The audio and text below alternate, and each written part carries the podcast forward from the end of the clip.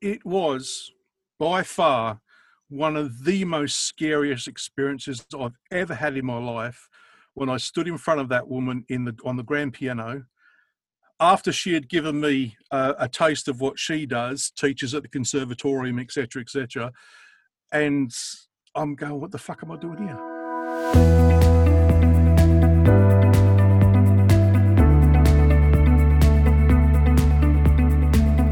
Welcome to the Full Stop Podcast and our first episode of 2021 with Sarah Lawrence from After the Storm, Berenice Smith from Walking Our Shoes, and me, Michael Hughes from Married and Childless. Now, sadly, Sarah couldn't be with us for this recording. We thought it's best to kick the new year off with something inspiring, and our guests, Lisa Kissane and Helen Jones, both do that in their own very special ways. It says recording in the corner now, so that's probably a good We're sign. on. Yay. It's working. Woohoo! so happy New Year, everybody. Happy New Year. Happy New Year! I'm joined today on the podcast, of course, by Michael Hughes and by our guests, Lisa and Helen. So, Lisa Kissane, can I make sure I've got your pronunciation of your surname correct there, Lisa? Yes, is that right? that is absolutely correct. Yes. Fabulous. So Lisa runs the NoMo Book Club, woo, which I love. It's a fantastic idea. And Helen, Helen Jones, you run the choir, and you're just such. I know you from from from ages back. We've been talking before we pressed the record button about um, how long we've kind of known each other in dodgy alleyways in Shepherd's Bush, which um, all to do with Fertility Fest. It's not as alarming as everyone thinks. Thank you so much, both of you, for joining us today on the podcast. It's fantastic. I'm really looking forward to chatting to you. Thank you so much for having us. Oh, it's great. It's An fantastic. honour. Yeah. so, how have you both been keeping? How's your year been? Your last. Do we, do we want to talk about 2020 or just want to scrub it and pretend it didn't happen? I, I have to say that 2020 has been the the making of the book club. So I, I unfortunately, as much as I'd like to sort of pretend it hasn't happened, 2020 has been, dare I say, quite positive for me. Um, because if it wasn't for everything that's happened, I may not have had the time or the inclination to to get going on everything I'm doing. So, yeah, um, probably unlike many, um, I've actually, I'm actually grateful for 2020. I suppose I have to say. That's fantastic. 'cause Mm. It was quite quite a big thing to kind of launch something and to and to do that so quickly. I think, and Mm. then have that responsiveness as well. That's it, and and it's because of the sort of the first lockdown that we had in March, April that I had so I just found myself with so much time on my hands, and I was able to think and really get to the bottom of what I needed to do with myself to manage my childlessness and my grief and everything. And all these ideas just came up, and I'd, I'd found Gateway around about the same time, Gateway Women, and uh, yeah, and it just gave me that really needed space. Had I been working nine to five, I don't know that I would have had it. So uh, yeah, thank you, 2020. That's fantastic. and Helen, you started off with the with the choir in in it was people, didn't you? Actually, face to face. Is that right? Yeah, um, it was. I mean, it was. It's about just over a year ago that I had this idea to do a vocal project for um, the childless community, and um, something that I wanted to do for for quite a lot of years. You know, but as you know, it takes time to get to that point. And I've eventually got it together, and we all met in March. By that time, I did actually bring some hand sanitizer with me, even though it wasn't compulsory and um, we were all worried about how far apart we should be, even though nothing officially had been said.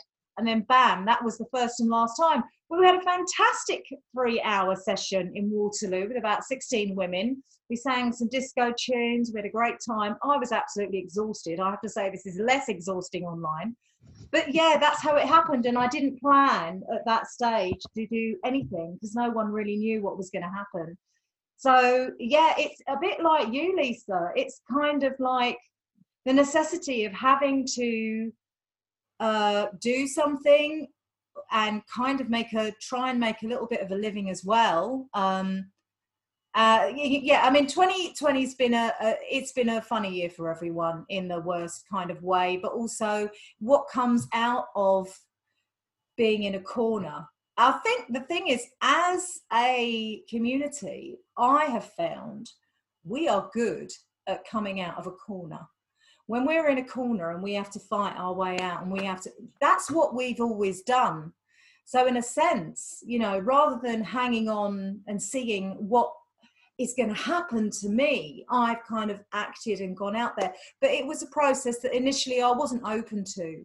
And then when i realized that hey there is something called zoom then um you know eh, you know it opened doors. But i didn't imagine that like nearly a year later we'd be sit I'd, well i just didn't imagine what would happen. And as a result i'm i'm glad. And i finally um, with my vocal projects got to a place where i'm happy to go forward. Because when you say choir berenice choir can be three women singing very loudly and drunkenly in a pub or it can be something in the albert hall with 45 people. That is true. done by gareth malone. You know, I really just wanted it to be a vocal project, and um, it certainly is a vocal project. And I've now got another project that I'll talk to you about later as well that is really even closer to my heart, connected to this community called Our Healing Voice. And that's really where I was coming from with that. But I didn't want to go in with that. I thought if I say choir, people will know it's singing. That's enough right now. So it's just developed really. So yeah, it's been oh, you know i couldn't have i couldn't have planned it let's put it that way i think that's true it's, it's i think it's something that i've noticed quite a lot in online in the past year is levels of resilience. We've talked about it quite a bit on the podcast because of course we've you know we've been affected and that we had a whole kind of plan set up for the year guests set up and had to just literally move everything around so that we were relevant and on topic. And within that of course we've had different challenges because it's very different for for different countries um, so mm. when we're talking to people we have to sort of be aware of those sensitivities i think in terms of, of what other people are facing. I mean we're recording this before um, christmas but we don't know what's going to happen in the uk when this comes out. Um, it's a period of, of change. Um, so who knows where we're all going to be and what we're all going to be able to do.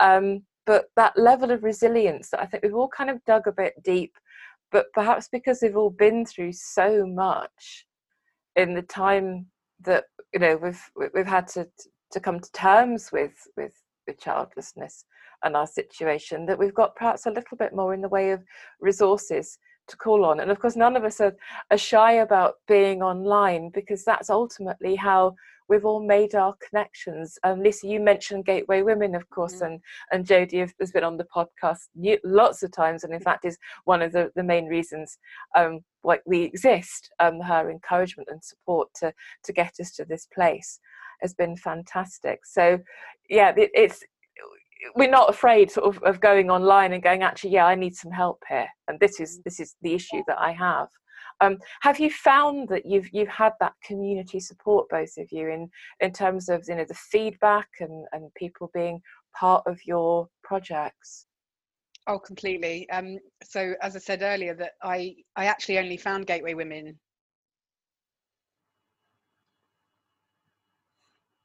very early on in 2020. Me last year or 2019, I was um, fostering. I was fostering for about nine months, and that came to a crashing halt. And it was in the sort of six months after that that I found Gateway, and it was a real life changer. It honestly, it, it changed everything for me. I was in a really horrible, dark place, and I found Gateway, and I found all these women, and and you guys are included in that, of course. And I just had this space all of a sudden where I could talk really honestly about what was going on, and I didn't have to fear any judgment. I didn't didn't have to worry about saying the wrong thing or who might see this or you know who might catch on to what i'm saying. And i was able to be honest probably for the first time ever maybe. And the community has been a lifesaver for me. Absolutely. That's fantastic. I i remember finding it oh gosh would have been I think I'm trying to remember how long I've been a member. It's been years. Been um, for a long time yeah, I have. Yeah. yeah, we've known years. each other for a long time. Yeah, we have. Because I, yeah. I met you. I met you. Gosh, you see, that's the thing. I met you in, in St Pancras. We've, we've done train stations of London, haven't we? but yeah, yeah, that was a long, long time ago. Yeah, it was, and and both you and I must have been there from from fairly early on. And I can remember it being an absolute revelation to find something. Mm. Um, just people. You know, there, there, there, there were there were women that, that were like me, mm. or if they mm. weren't like me, then you actually could have those conversations and you could learn about other situations. Because I think often I, I certainly found that I think with some of the communities that I've been part of that you may all be um, from IVF failure, or you might all be from mm. something, but what you've got in Gateway Women, and so many groups I think out there. Um, we have to mention there's many, many others. Um, Steph, um, Steph's World Childless Week has a huge list of resources on there um, of all the different groups that there are. But what is interesting about Gateway Women is that anyone can go in with any kind of situation so you get that diversity and that information exchange about other people's points of view um, and their journey and it's incredibly enlightening but yeah helen i mean you you we've been part of gateway women for a long time i don't know how long um, i was I, jo- I joined in 2013 and it was purely by accident. I heard Jodie speaking on um, a podcast. Uh, I didn't even know it wasn't even called a podcast then. It was on a SoundCloud. She'd done Women of the World, and I think she'd only had it going about not even two years. And I was just flabbergasted, you know, because as someone that's had a very long journey from the age of, well, from when I was a teenager, I'd totally given up at that point of ever finding, I don't know why, but this is how hard it is to actually find someone else who is even in a remotely similar position to you? And even if they were you'd never know. Because mm-hmm. you'd never talk about it you know? Absolutely. and so when i when i i think about a month later i went to a meeting in covent garden. I never forget that day when i walked in and there must have been about 20 women just standing there. And it was almost like i could imagine that you know, like a movie, we'd all suddenly converged in this one place and wow, here we all were. I mean, honestly, it was, I could say you couldn't write the book, but she did write a book. But I mean, it, honestly, one day someone should make a movie about it because it is phenomenal the way that it, it's happened. And when you consider, you know, it's all right us going, oh yeah, I found something now, and people coming saying, yeah, I found something, and yeah, it's amazing they have. But for hundreds of years, Nothing. Mm. We mm. it's like we are the dawn of a new day for people like us. And I feel so passionate about that. You know, that we we we are part of history for, for, for people like us. You know, we're bigger than a tribe, we're a massive sector of society, completely under the radar. And, you know, all hail Queen Jodie. I love her to death. and, um, you know because that's what it needs it needs that bravery and also she mm. had that experience within you know she was a writer you know you needed to have a certain skill set to be able to push it out there I used to think to myself years ago, oh, maybe I should have something in a church hall. That was as far as I could get, you know. put an advert, put something in the window.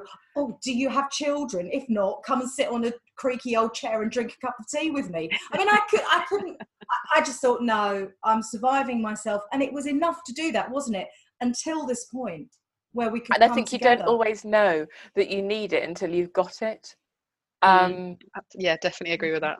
Yeah, you, you don't know that it's missing from your, your life. I think you found that probably with the clan of brothers, Michael, perhaps that maybe that's in creating something that you didn't know was needed and then for its its it's filling a gap you didn't know was existed perhaps? Um yeah I, I guess you could put it that way yeah. Um i'd always sort of thought about it would be good for guys to get together but then you think how do you get blokes to talk about stuff like this? And then Jodie actually approached me and said, look, maybe you should think about this, Michael. And I did, and it took me about eight months, I think, to think about it. And now, yeah, we're slowly growing. And so, like you say, it's um, you don't know you need it until it's there. Yeah, and, and it's um, fantastic that you've done that because I think it's I think it's unique, isn't it? I don't.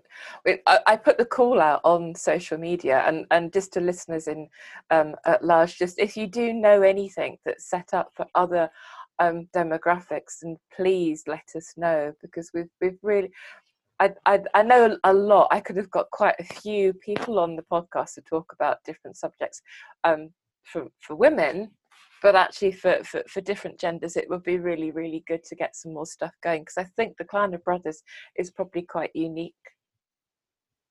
Yeah, um, and it's the only one I know of, and also um, what comes to mind is a request we had. Well, sorry, a friend of a of someone transitioning uh, contacted me and said, "Look, you know, do you accept, you know, people transitioning to a man?" I said, "Well, if this person identifies themselves as childless, then of course we will." I said, I, I can't speak. We have a set of rules. I can't speak for everyone in the group, of course, but you know, please, by all means, come in. And mm. again, you know, there's there's so many facets to to this, you know, uh, which is um, yeah, quite interesting. Mm. Haven't seen i you come in yet, but uh, I'm yeah, sorry, finding Helen? this, you know, I was going to say, I'm finding this with the through the singing. It's really surprised me. In the beginning, I just thought, okay, it's people who want to sing, but because the the singing groups that we have, uh, we do them twice a week. I'm doing one today actually. They're quite small, so they're always like, it's always like six or seven of us. So we all unmute and we chat. So people have bonded, and I'm really finding a group of women. There's a lot of chronic illness it, that's connected with the childless community. Obviously, I'm only dealing with women, and that was another thing for me as well. Because we were like, "What about the men?" And I'm like, "Whoa, how am I going to mix this up?" Because you know, I can't have someone who's just like had a hysterectomy three months ago, and then she's coming on crying her eyes out. You know what I mean? It's a really sensitive area, so we do need lots of different groups. Mm. But I found through doing this online singing, there are women out there who have chronic illness who are not able to get up and go out and stand somewhere and sing a song. The fact that they can be a part of something while relaxing, I'm like, whoa, this is a whole other thing that I never even considered. Mm. So mm. I've got women who come who have got chronic illness who, you know, they might be in bed.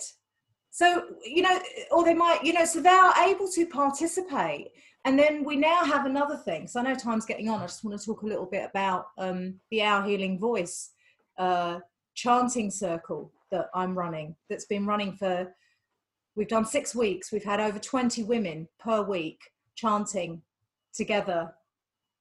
These are chants that are in English, and this is something I wanted to create for the vibrational healing uh, that we that we get. That that I personally have. Um, experience of through through singing for over 25 years and also going to chanting uh, through yoga and everything and i wanted to bring something into the childless community you know so people can be off camera they can be lying on the floor a bit like you know like when you do yoga online so this whole online situation mm. has opened doors and i had one woman say to me the other day oh i really hope that when things go back to normal that we that I don't lose this. And I said, well, I'm never going to stop doing this now because now more than ever, I feel I'm providing a service to people who otherwise wouldn't be able to participate. Mm.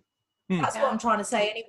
You know, it's like yep. it's brought other things, other things in. But yes, there's there's so many different sub groups and subgroups and subgroups. And if you're only identified in a group, you could say, well, it's only three people I know who are like that. Well, that's still a group. That's still important to you. You know, you can't say, oh, because it's not 4,000 people, we're not going to do it. You know, there's group, you know, so there's men and women, and then there's all sorts of gender situations. There's all sorts of like, you know, people who are gay. There's, you know, there's, there's people who've who, who I don't know, people who've adopted. I mean, I don't even want to get down a list because it's a massive, massive list. but then the chronic illness thing as well is massive. And these are women that are in their 30s. I mean, imagine being, you know, chronically ill and you just can't go anywhere for three years, you know, and then having a lifeline of having a, an online community, people who become your friends. It's mm. amazing through the childless community. You, yeah. I don't think you can even get that in the, you can't get that in the other community of people well you you lack that glue i think i think there's a, there's a glue that you, you, you kind of lack because the one thing i found and with i think we found really with the podcast and going to things like events like fertility fest is that it's not competitive because the grief that we all have is so unique and our journeys are so unique you know we may have walked a similar path i mean there's plenty of people i think plenty of women who've been through miscarriages and failed ivf as I have, but each of us are very different and unique. So you don't have that, I always think that competition isn't there that you sometimes get in the other side, um, as it were. Um, Lisa, can you tell me a bit more about the book club? Because I know that you've been reading um, Midnight Library, is that right? That's, uh, yes, so the Midnight Library was our November book. Um, I suppose I best give you a bit of history about the book club and, and how. Yeah, it do tell us a be bit more helpful. about it. Yeah. 'cause that, that's what dra- that's what dragged me into it was Midnight Library. So tell us a Ah, bit more about it. so uh, the book club it- i have to say it's very intrinsically linked to gateway women because that's where it started and it was actually jodie who approached me um, there was a book club subgroup on gateway that had sort of been around for a while but obviously jodie's very busy and she didn't have time to keep it up really to the to the extent that she would have liked um, and I have always been a bookworm. I've always got my head in a book for my whole life. And I realized after sort of coming out of the dark side of the grief of childlessness that I needed something comforting and something familiar. And that thing for me was books. And um, so I started to think about that and how that might look. And I spoke to Jodie and she said, Well, look, there's a there's a subgroup here that's not very active. Do you want to have a look at it? So I did. Um, and I took it on with another gateway women uh, person but she sadly found that it was a bit too triggering for her and she she had to step away. Um, so what the, the, the idea of the book club is that rather than in a traditional book club you'd maybe have someone from the group would pick a book and then you'd all read it together. That was just it was too dangerous because as we know there are so many books that get you at the end with that miracle or that you know the family focus that we're not looking for. So what i do is i read everything in advance and then when i suggest a book for the book club i know that it's either trigger free or if there are triggers i can tell you what they are so that you can read it safely knowing that you're not going to be blindsided you're not going to be knocked on your ass because suddenly you know one character has a baby or whatever. Um so that's how it started uh, and then i i'm a bit sort of designy i guess. I've got a little bit of a creative side to me. So i started looking at a website and i um i bought a domain name which i now use. So it's a gateway women book club um, and i stole the nomo tag from jodie with her permission. Um, and that is now also connected to my website. And i've got you know facebook page and a twitter page and an instagram page. But what i found is that gateway is where it all happens. And i think that's because people are safe there. They know that they can talk really openly and really freely about you know their thoughts on the book or things that might have triggered them.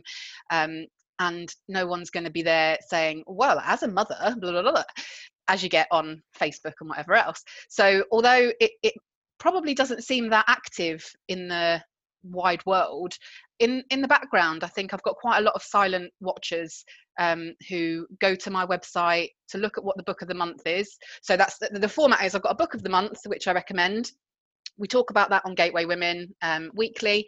And then i've also started reviewing books to sort of highlight triggers in them. So i've got another page on my website that recommends books that might have triggers. And i've got this traffic light system. Sorry excuse me. Um, so where you, you might look at a book for example uh, there was one i read recently called my husband's daughter and i thought okay there's a step parent element there. I'm a step parent um, so i'm going to read that book and i'm going to see if they do it justice. And i read it and it was just like alarms triggers absolutely everything you possibly couldn't want um, from a book if you're in the situation we're all in. So i put that on my website because i thought someone might see that and think oh okay i'm a step parent i'm going to read that that might be useful. Um, but actually it was clearly written by a parent it was clearly written by a mother. The the pronatalist agenda within it was um, rife. So it's on my website but it has got a red trigger warning. So people that might think okay i'm ready to take on something a bit more uh, scary they can have a look at the red ones. But for people that think that i can't i just can't deal with anything baby related or parent related they can have a look at the green ones or the orange ones um, so that's how I kind of organise my reviews. It's all very, very new, as I said to you earlier, Berenice. It's, this has been only a year in the making, so I've got a bit of imposter syndrome, I think. But it's Um, wonderful. I'm just going to just thank you. interrupt you to say I, I, I look at the website because I, I'm hoping. Um, this is kind of the weird things I can I can tell everyone on the next episode. hoping that um, Secret Santa, Santa Claus might actually bring me um, a book subscription. Because I'd, I'd like a book subscription. Because like you lisa i love books. I, Mm. if i if i don't have a book on the go i am uh, i'm unhappy. And I've, I've struggled a bit i have to say last sort of year with reading i've my attention span's been a bit rubbish. So Mm. i've read lots and lots of short stories lately. Um but it's difficult like you say you don't know when something's going to just pop up and you think Yeah. oh god you know that that could be a- thing that might be upsetting um it. and i ummed and ahed and the reason i'm, I'm saying at the, the midnight library is because i follow matt haig the Mm. author on twitter and i know he's a parent i Mhm. know his children are incredibly important to him Mhm. in terms of his recovery and um and I thought, oh, I don't know, I'm not Mm. sure about this. Really, not so sure about it. But I thought, well, you you'd mentioned it. I had a couple of other people in the community had mentioned it elsewhere outside of Gate Women, and I thought, right, I'm going to go for it. And actually, I have read it, and Mm. I and I absolutely. I'm looking at your um, website at the moment, um, and I absolutely agree with where you've placed it. It's it's on an, an amber warning. Yeah. I think that's exactly where it, it should sit, Mhm. and it's just fabulous because there is stuff in here. You know, I I finding Henry Appleby, you've written that again, was on my list, Mhm. mostly because I, I like the cover.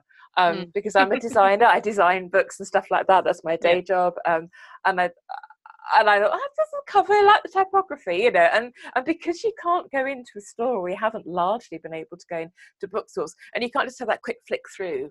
You know, Mm. just to kind of like, oh, okay, oh yeah, okay, right. There's that, that says the Yeah. keyword in there. I, I can't deal with that, or whatever you you are reliant on on online reviews so Mm. much but to have that confidence that somebody else has read it and i think for you I, I actually just wanted to say that i think that's incredible that you do that and i hope that you have the support you need because i would imagine reading some of those red trigger books isn't easy for you either Yeah, absolutely. And sometimes, um, so the Midnight Library, it- as I said, it's an amber warning because there is definitely some triggering stuff in there.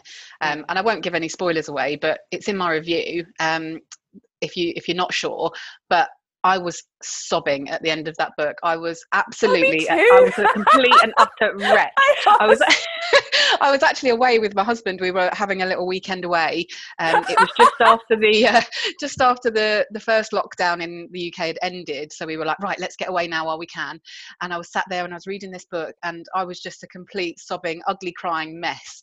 But afterwards, I felt like this weight had lifted because I felt that Matt Haig had really seen us as a community and he'd seen that that sometimes life doesn't go how you want it to go.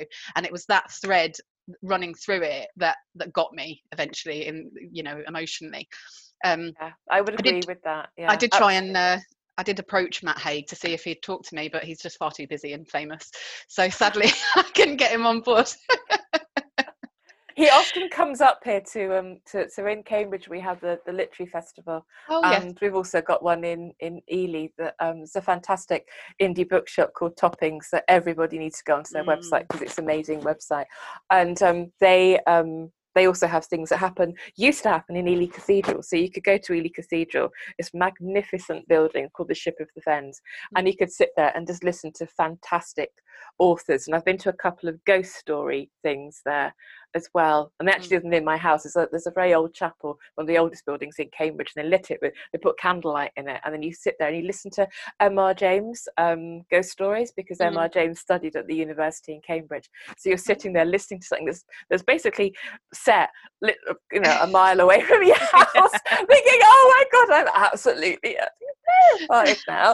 Um, this is really not quite unpleasant. But yeah, Matt Haig's been to a few things like that, I think, with the previous book. So it's my intention if he ever turns up and we all get Mm. together again that I'm just going to literally just stand there and make a complete tit of myself and go, hey, love the Midnight Library.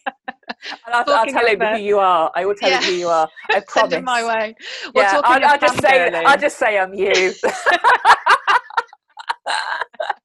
Talking of fangirling i um i know that you share this with me berenice is the Mm. the his dark materials books by philip Mm. pullman Yeah. um and obviously he's based in oxford so i know i don't know if that's like a little bit of a rival for you in Cambridge. I think only if you've been, only if you're educated enough to go Yeah. to Cambridge University. I've been to one of them, but it wasn't the university. It was Ah, the okay. other one.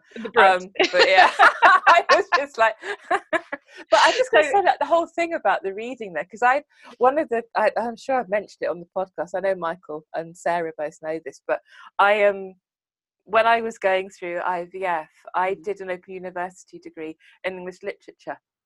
Oh. Um, because I need, well, I didn't intend to do it. I thought, because I work with books and stuff like that, and I was in publishing at the time, I thought, oh, maybe I ought to just be a bit educated about this, you know, and actually go and learn a bit more about books.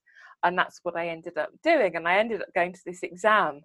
Um, it's only one exam in the, in the degree, and I thought, oh well, I, well, I'm in here now. I might as well carry on to the end and graduate. And in fact, I met quite a few people on the degree who also were, were childless um, or child-free Hmm. um, and we all got to be quite good friends. In fact, I'm in, in touch with quite a lot of them still after all these years. And I think I graduated in about 2011 or something like that. It was um, again at Ely Cathedral. It was lovely, but I found that that helped so much for me. The the love of reading, but also uh, the enjoyment of just discovering something new. But even if I didn't, even if I hadn't graduated with anything particularly good, as a as a, as a the fact that I actually managed to graduate with an actually very good degree itself was was a miracle because I, Mm. I but I focused my mind that I felt that my brain was at least achieving something when the rest of me just couldn't do anything. It's a bit of an extreme way to do it. Mm. Um, I then did a master's. I wouldn't do that either. Um, again, um, it's extreme. It's extreme therapy, and, and I don't agree with any of that. But the fact is, just picking up a book and being able to do something yeah. is just so rewarding. But I mean, hats off to both you and to Helen for actually finding something and identifying a need and being able to do that. And and and it's amazing. I I, I just think that it's been so interesting and so rewarding Mm. seeing this grow. Um, and your website's amazing, Lisa. It's fantastic. Thank you. Thank you. Yeah. And uh, one one thing that you also touched on, Berenice, is that um, sometimes your, your concentration levels they dip and they ebb Mm. because of childlessness and grief and all of that. And one thing I've learned from the community is that sometimes people refuse to pick up a book not just because of the potential triggers but because they just can't. They, they don't have the headspace. And you said about reading short stories. So one thing i'm actively looking for at the moment is more short novels and short stories that meet both the criteria so that they're they're short and easy to read but they also don't have these miracles in them. And that's proving to be very challenging as i'm sure you can imagine but it's something that we need. And and my my whole motivation is i love reading so much. It's such a huge part of my identity the thought of women sort of turning away from reading and, and men t- turning away from meaning uh, reading and and that meaningfulness it really upsets me to think that people are, are not reading because of the triggers and the pronatalism in books. And i just want to give people the confidence back to to pick up a book and get back into it because it's so important to me and to so That's many people Wonderful. That is fantastic. I will have to have a think about that because I've got quite a few short story Mm. things around here. I, I've got books like you. I've got books everywhere. I mean, they're behind me here. They're all my design books that I have, and then I've got bookcases all over the, the house and books Mm. on the floor. It's Yeah, it's crazy, and I I can't. I, I struggle to part with them. I thought at the beginning of lockdown what I thought I would do because I've got a couple of them in in in the city here. Um, community libraries. Mm, There's things like con- converted phone boxes, stuff like Yeah, that. And there's someone near to us, and she's moved away, unfortunately, but she had an old rabbit hutch in her front garden with books in, and you could just simply go in and you could just donate books and you could take books, and it was completely free. And she just had this, and I thought, oh, that's a good idea. And then my husband pointed out to me that could you actually get rid of a book? And I'd be like, no, I, I, I would struggle to, to, to do that. And he said, you'd be out there. He put it in the front garden, he said, you'd be out there and you'd be kind of like, no, that book. I actually purged quite a lot of my books as part of my um after I'd kind of accepted my childlessness. I thought, well, okay, now I haven't got anyone to pass my books down to. What's the point of having them? And I went through this whole horrible time where I was just like, no, I don't want them in my house. I want them gone. I'm going to give them all to charity. I gave all of my Sweet Valley High books to my niece. Um, anyone who knows Sweet Valley High is, kudos. And uh, yeah, so all I've got now left is the the ones that are really really special. So I've got my Northern Lights. I've got my um, all my NoMo Book Club books. I've kept all of those, and just the ones that are really special to me. But my my, my bookshelves are bare compared to what they were two years ago. Did you But find that I it. cathartic? Was I it? did, I did, yeah, because it was it was accepting that I wasn't going to be passing those on to anyone, Mm, and Yeah. I wanted to get some enjoyment out of them, so I passed them on to. yeah. I didn't t- take them to charity shops actually because I heard that they pulp them, and that gave me the heebie-jeebies. So I gave them to friends and family and, Yeah. and sort of co- community groups rather than uh, uh, yeah charity shops.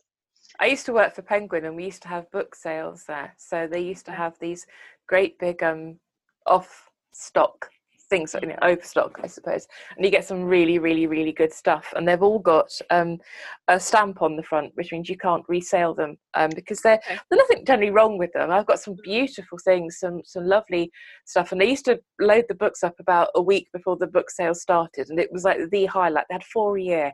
And it was the highlight. There's the reason that everyone, you know, one of the many staff benefits that they Mm. used to have, they don't anymore. But um, and I don't work there anyway, so no. But, but um, they were just amazing, and you could literally for thirty quid, you could just fill the boot of your car up, and I used to literally just try and get the car there that day. But I did do it by train once, and um, I had to kind of get some help um, because I had to get back from to Cambridge with this, this these books, and I kept thinking, oh, I've got to just do it in stages. But I thought I can't leave them here. I've got to get them home because they're all just so important.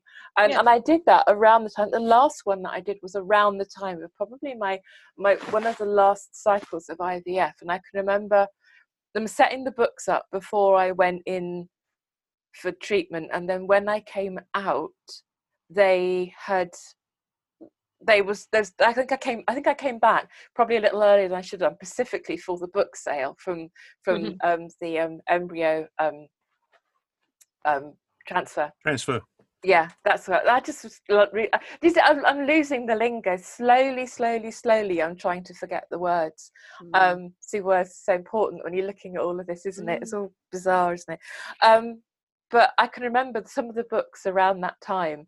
I associate that. I've got a beautiful, beautiful box set, um, limited edition of William Trevor's short stories. And I'm Mhm. thinking whether William Trevor's got anything triggering in it. And I suspect he probably has. But I had to go out and buy the paperback one because I didn't dare unwrap the um, the actual box set one. I didn't want to do it. I want to go into the wrapper. So it's still sat there in its wrapper, all beautiful on the shelf. But I associate it with that time. Some point I'm Mm. probably going to have to get rid of it for that reason. But I can't Mm. take it to a charity shop because we're legally not allowed to because if they Ah, can't yeah. resell it. Uh, so I'm like, what the hell do I do with this thing? all Mm. these books with all these stickers on in my house. But I, I books have so much meaning because Mm. they're so visual and so tactile. Um, I have a box in my attic, um, which I call the crazy box, which is uh, whilst we were trying to conceive, and even before that, I had uh, whenever I would see a book that I wanted to share with my child, I would buy it and I would put it away, ready for when that time came. Um, so I've got a really gorgeous board book of the Jabberwocky poem from Alice in Wonderland. I've got uh, a, a gorgeous gold inlaid version of Hans Christian Andersen's um, tales, and they're all just in a box in my loft, and I, I can't I can't do anything with them at the moment. I can't even open the box. I'm not there. Um, uh, maybe one day I will. Maybe I'll pass them on to sort of ex- extended family. And it's just a box of things that I can't, I can't address. yeah, I can appreciate that. I've still got all of my IVF stuff in the loft. And I can't get rid of it. And almost Yeah. in a way, I kind of almost want someone to sort of uncover it so that they understand something about me. So it's it's there still. Yeah. Um, because if someone uncovered my, sorry, go on. It's part of our makeup. It's part of who yeah. we are. That's it. Yeah, yeah. It may not be. It's interesting.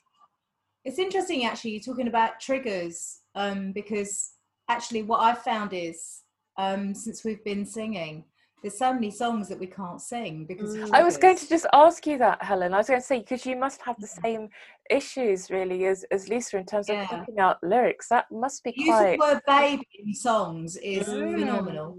But for, for, for mostly for reasons not as you know, and not as babies, but just as a love reference, obviously. But I mean, it's it's it's it's amazing how you know you think, oh, I'm just gonna do this, or I'm just gonna do that, and then you look, and then you just find Mm. that that there's i mean uh, the the other thing is as well like even if you look at anything classical uh, around christmas well of course christmas is all like mother and Baby- child Yeah, yeah. and then when you look in history about um you know you look for any music it's all very much related where where women are referenced within these this this framework so i think coming f- from a creative field um and having things that relate to to us as a community are very very important mm. when i um, i mean in the chants uh, part of the reason that i've written chants for us they're like positive affirmations are because you know um, a lot of the sanskrit chants um, you know they they reference things that could be triggering and i don't want yeah. people to have to deal with that i want people to just take the positives um, and and and and you know really like focus and meditate on those things and take them in and nourish them because it's all about the the energies that we consume. We don't want to be consuming energies that are are not helping us and not helping us repair and not helping us build. We want to be taking things in and breathing these things through our system so that we can literally help ourselves to regenerate on a physical and mental level. Do you know what i mm. mean I think so, I, um, I, think Helen, what I've noticed as well, my love of books, uh, it sort of translates into a love of words, I suppose, because I often find mm-hmm. that when I'm listening to particular songs, depending on my mood, um, so like uh, Bastille, for example, they sing a lot about grief. And when I'm feeling really in my grief, I put on Bastille because they talk about loss and grief and death and everything, but they do it with such a pop sort of upbeat background that it it almost pulls me out of it i suppose. And like this morning before this podcast i was feeling a little bit nervous about being uh, recorded and everything. So i chucked on a load of lily allen and katy perry and then i was talking to my husband about how it, how meaningful the words were. And then i realized but they're both parents they're both mothers.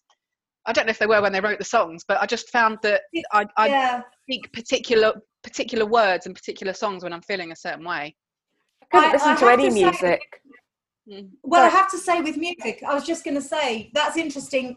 I often don't. Ha- I often listen to music that doesn't have lyrics, mm. and I would definitely say. I mean, I've, I've I've been asked quite a lot about this, and there's a lot of um, there's a lot of research been done into sound healing because what really we're doing here is sound healing. Mm. So um, there's a lot of research been done into it, um, into the rhythms, into the frequencies, mm-hmm. and I would say, you know, to anyone kind of like struggling with grief, I mean, really go back to natural music, mm. crystal healing bowls, rhythms, shamanic drumming, that kind of thing. You don't want to go into necessarily, you know, your old record collection. Mm. Sorry, I know you're probably not as old as I've we got are. Record, I've got a record collection. I love my record collection. We've got record collections. Oh yeah, vinyl. You don't yeah.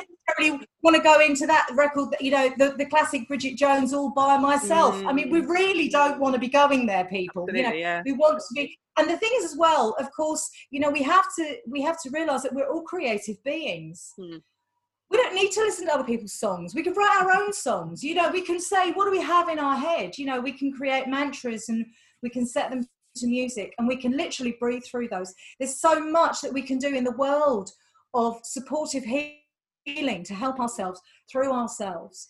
And I think what we're trying to do through our healing voice is to bring that through. And mm. it would actually, Lisa, I'd really like to talk to you uh, maybe another time about anything that you might have read mm. and lines that you that might have really resonated with you. Because if there's if there's if there's things that I can take from books that really touch um, on the healing power mm. that we can use mm. through our community. I'd be really interested in setting that to, to a melody and, you know, the chanting that you can do with that, the repetition. Yeah, I mean, sure. people have come away yeah, from sure. it saying, I feel amazing after this. I've had a mm. fantastic night's sleep. Mm. So, you know, so sometimes we can absorb as much as we can through talking and through reading. But when mm. we're physically breathing it through our system and we're actually reciting it that's a deeply deeply powerful transformative process mm. that can mm. that can really help to support our healing mm. so this is really kind of where i'm coming from i want to i want people to change it because people talk about singing okay singing yes it is and i've been through massive transformations with with with the power of song and the power of music we all know how much music influences our moods that's the mm. starting point we can all relate to that. But on a deeper level to the deeper level than that, there there are things that we can do that can actively help us.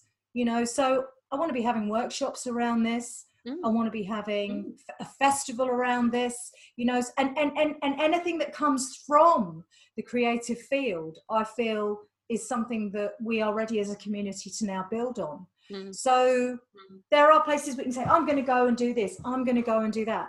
But actually if we come together and we use all these creative forces together this is a way to really really push forward and change the way that we not only live our lives but the way that we feel about ourselves and the way we feel that we can go forward as a society Mm. as a childless society Mm. um, so yeah the creative the creative part i feel can only enhance the feeling of community but we can physically use that to kind of bring ourselves forward so i just wanted to yeah because it's always like we're referring to what mainstream society has written Yeah. it's like we Yeah. have things to say and we have uh, we have creativity to offer and this has not been available before Mm. you know so this is new creativity i mean there will be a time you know where berenice is i mean people have already written books about their own stories Mm. but there will be a time i'm sure where berenice is like designing book covers For me, maybe. about creativity yeah for you I, I already exactly. I already have. So yeah, it's it's happening already. I mean, I think that's the the, the thing is yeah. that that I've noticed uh, one of the areas that I I, I do because I, I cover websites and books and branding all sorts of things is that actually I do have a little um growing um little Mm. community of clients who have found me because I'm childless and I don't necessarily mention it in relation to my work but it's been interesting because I I stayed away from it. I kept it all very apart because I do a lot of children's books. So and I love working on children's books and it's an area that I've done since forever um, but I had one incident where someone didn't want to work with me because I wasn't a mother. And it Mm. knocked my confidence, despite the fact that I've got, God, what, 20 years of design experience. I've got a master's in graphic design and typography. It's what I do. I, I live, eat, and breathe it. Mm. And for whatever reason, bad day, bad time, she said, Did you have, do I have enough experience? Could I do some pitch work for her? Could I just do a, a chapter for nothing? And and then I thought, hang on, get your balls back, girl, because no, I don't do pitch work. You know, if you look at my portfolio, there is enough stuff in there for anyone to get the idea that I know what I'm doing. But it knocked me, um, and I thought, oh, maybe I ought to keep all of this apart, and I did. I didn't mention it at all, and it was only through um, last couple of years I've belonged to a, a business group called Drive the Network, who are mixed demographic and it's given me much more confidence in other people because I know that um, there are a couple of people who are in that group who listen to this podcast, who Mm. encouraged me to, to, to work with podcasts. They're parents. Mm. They're all, they're all mothers, and they they are around and they do that.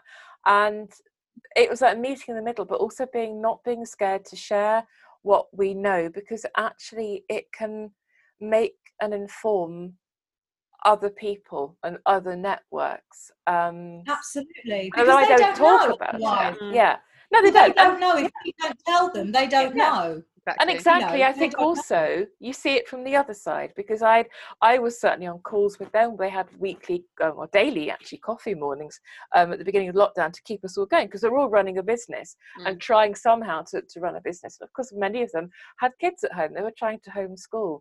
Mm. And yeah God, I can't imagine how difficult that must be if you're trying to work for your clients and you're trying to do that.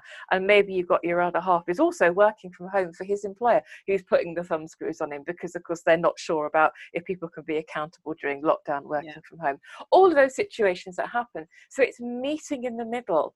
Um, but also, I think what I learned from that episode with me and, and this person was that they're not the people I want to work for Mm. They don't. And i've done branding work for for people because the podcast website as well is me too and what we do here. But um yeah i've done some branding work i've done some book design i've done lots of creative stuff. And i think people are starting to reach out in our networks. And of course in gateway women there's the business network as well Mm. um, that's been set up too. So there's lots of little subsets of groups where i think we're starting to perhaps look at maybe what other demographics are doing what's Mm. happening i think in, in in parental groups where you have yeah business groups um There's certainly a few Pacific podcasts for parenting out there, Yeah, I've noticed. yeah. But you know, you you kind of think, okay, well, that, we can do that too. We have there's enough of us now as an Mm. online Yes. community because perhaps of lockdown, where we've all begun to sort of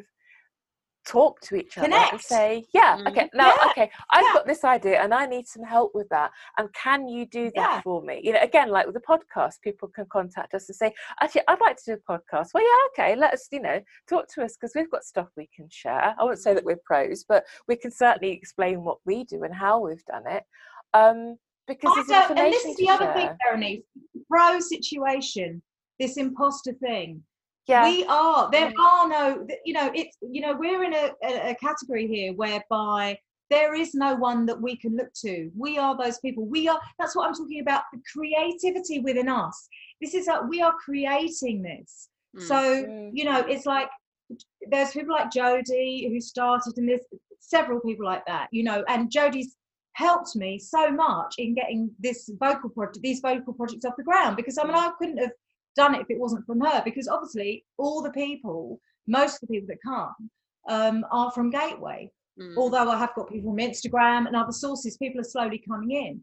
Um, but the thing is, you know, we are now uh, like a little army or a bank of people. We are a little society within ourselves, and we have this creative ability. And I wish people would have more faith in Mm. their creative ability. And people just say things like, "Oh, I'm not that creative." Elisa, you said, "Oh, I might be a little bit creative." Well, I would say to you, as someone who is a singer-songwriter, you are massively creative, and you are using your Mhm. creativity for other people. And creativity is about serving. It's not about going, oh, I've just made this for me. It's about Mm. saying, here is my gift. I am taking this and I'm not embarrassed or ashamed to show you what this is. It's and it's about saying it might have a few mistakes in it, but this is my humanity. This Mm. is my vulnerability, and this is ultimately what will connect with you for you to accept me and for you to maybe look more at what I do and maybe involved in what I do. So I think the power of creativity comes from our resilience. It Mm. comes from having to come out of a corner, coming to having to fight to survive. You know, not just to be accepted by mainstream society, but just to live in this world Mm. is very, very tough. And it took me years and years and years to come to that place. And I would hate to think now that having all of us reach this place, that other other generations behind us have to suffer so many so much before they get to this point of thinking, "Wow, I'm acceptable. I'm good enough. There is a place for me." And we're creating that. And I think it's fabulous. It's fabulous what everyone's doing to lift us as a society to that level. And I truly believe we are a society. And please, men, can you hurry up? And um, Michael's doing his best. He, he gets this thing, you see. There's this thing that happens once a month, Helen, where where we go podcast, you know, and then then we say to him, edit the podcast, Michael, and then occasionally I drop him an email and go, could you just write me some words like I did this month? Like, Mike, I need some words for the for the for the newsletter. Um, you know, damn women. Which is a good segue for me. It's a good segue for me to get Alright. in here. Uh, Go on then. Okay, I've got a, I've got a question for you, Helen. go on. so, um, it's it's around your around your singing group. Okay, so I know from firsthand how daunting it is to try and you know do that. So, can you take us through um, how? And you know, we're talking about a community that have built walls around themselves, and you know, they isolate themselves, and so you know, they're going to be especially daunted with trying to sing in front of other people. So, for those out there that are interested, how um, how uh, what is your process to make them comfortable? What is the process okay, to to to to get them to their full potential? okay. Because they'll be because they'll be shitting themselves. Well, this is this is the thing, right? I have to have a quick technical update with you now. There is no platform out there that allows people to be heard together singing. A bit like we have to take our time talking, it's the same with singing. So people are very confused by this because when you look Okay. at um, adverts on TV, they show choirs singing together, don't they? That's a result of some poor guy sitting in a sitting in an editing suite, cut and pasting but weeks and weeks and weeks on end after people have recorded their little bit in their phone. Okay. So basically, when people come and sing together, they're not hearing each other. So this is why I had to adapt the whole situation. And this is why I didn't want to do it online initially. what I've done is I've made these singing sessions. I'm teaching people to sing, basically. Okay. So you can be a diva in your own lunchtime, in your kitchen, or in your workshop, or wherever you are. In your car. Now, in, the, in your car. So in the beginning, I thought, oh, this is going to be awful. People are just going on about, oh, yes, I want to sing in harmony and I've been in a choir. I'm like, whoa, whoa, whoa. And actually, this isn't possible. And there is a woman called Laura Curtis, who is a choral singer, who next year is doing a study on community singing. She's part of Gateway and she's going to study our project, right? This is a paid, proper study on community singing. So it's very, very exciting. So, what I've had to do is mute people and then we we learn songs together and then sometimes I'll unmute them and I'll say, Would anyone like to sing on their own? And then they will sing on their own. But it's not necessary for anyone to hear you. Now, this has ended up being something that I thought was going to be a problem. It's ended up being fantastic because people are telling me, Oh, this is amazing. I can completely let loose on my own. No one can hear me. It's actually turning out to be a brilliant way to learn to sing. So we do amazing songs. Um, we do a song every week. Um, and then at the moment, we're like just going through our, our repertoire. But they don't have to worry. We have people that have never sung before. And we have people that are great singers that have sung for years and years and years. But the one thing they don't have to worry about is being heard okay? Now some other people might say well what's the point of going and singing if you can't hear each other?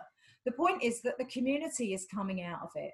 So the community is pushing forward. Friendships are being made bonds are being made when we do unmute and hear each other sing, the support from everyone else is, yeah, great. Everyone claps. You've been fantastic. That's amazing. They're coming to, and one day we will get together in the in the real world, and we will all sing together, and we'll all have this lovely bank of songs that we all know. But I know that people are terrified about singing, and the thing about trauma and childlessness is trauma. Okay, so what happens is the voice gets pushed down and our throats actually physically contract. So the reason that singing and using your vocal ability is so good for you is that it basically it opens you up. It, re- it provides a massive release.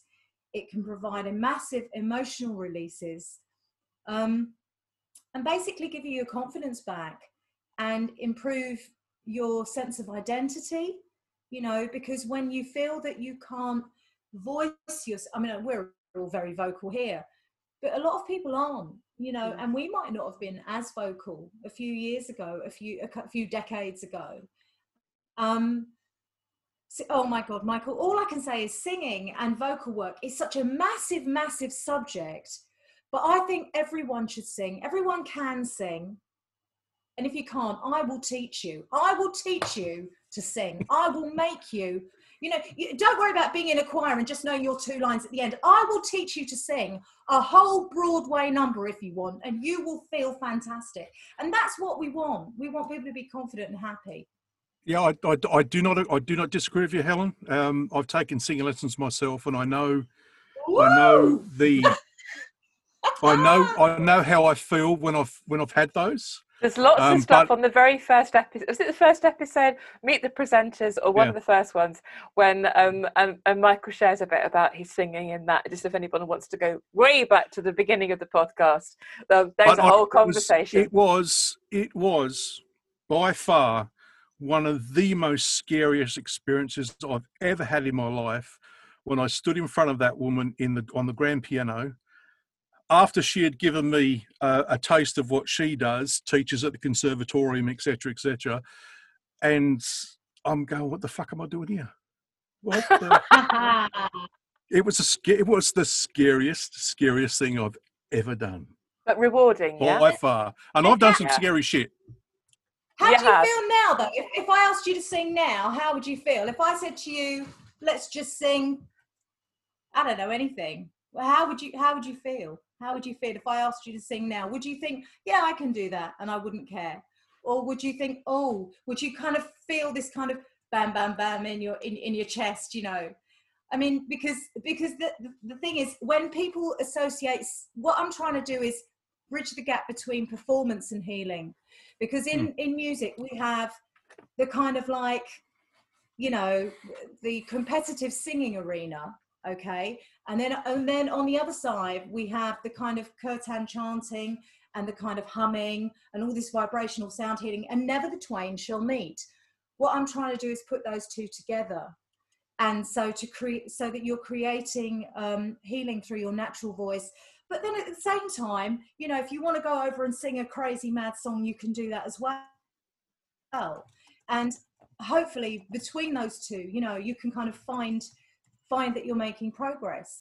Lisa can i just ask the, the book club? So if people want to join um, and be part of the book group are they best to go to your website? Is that a good place to start for people? Yeah i think the website is a bit of a um, this is what we're all about and then sort of join in how however you feel really. So it's got links to all my different social media platforms.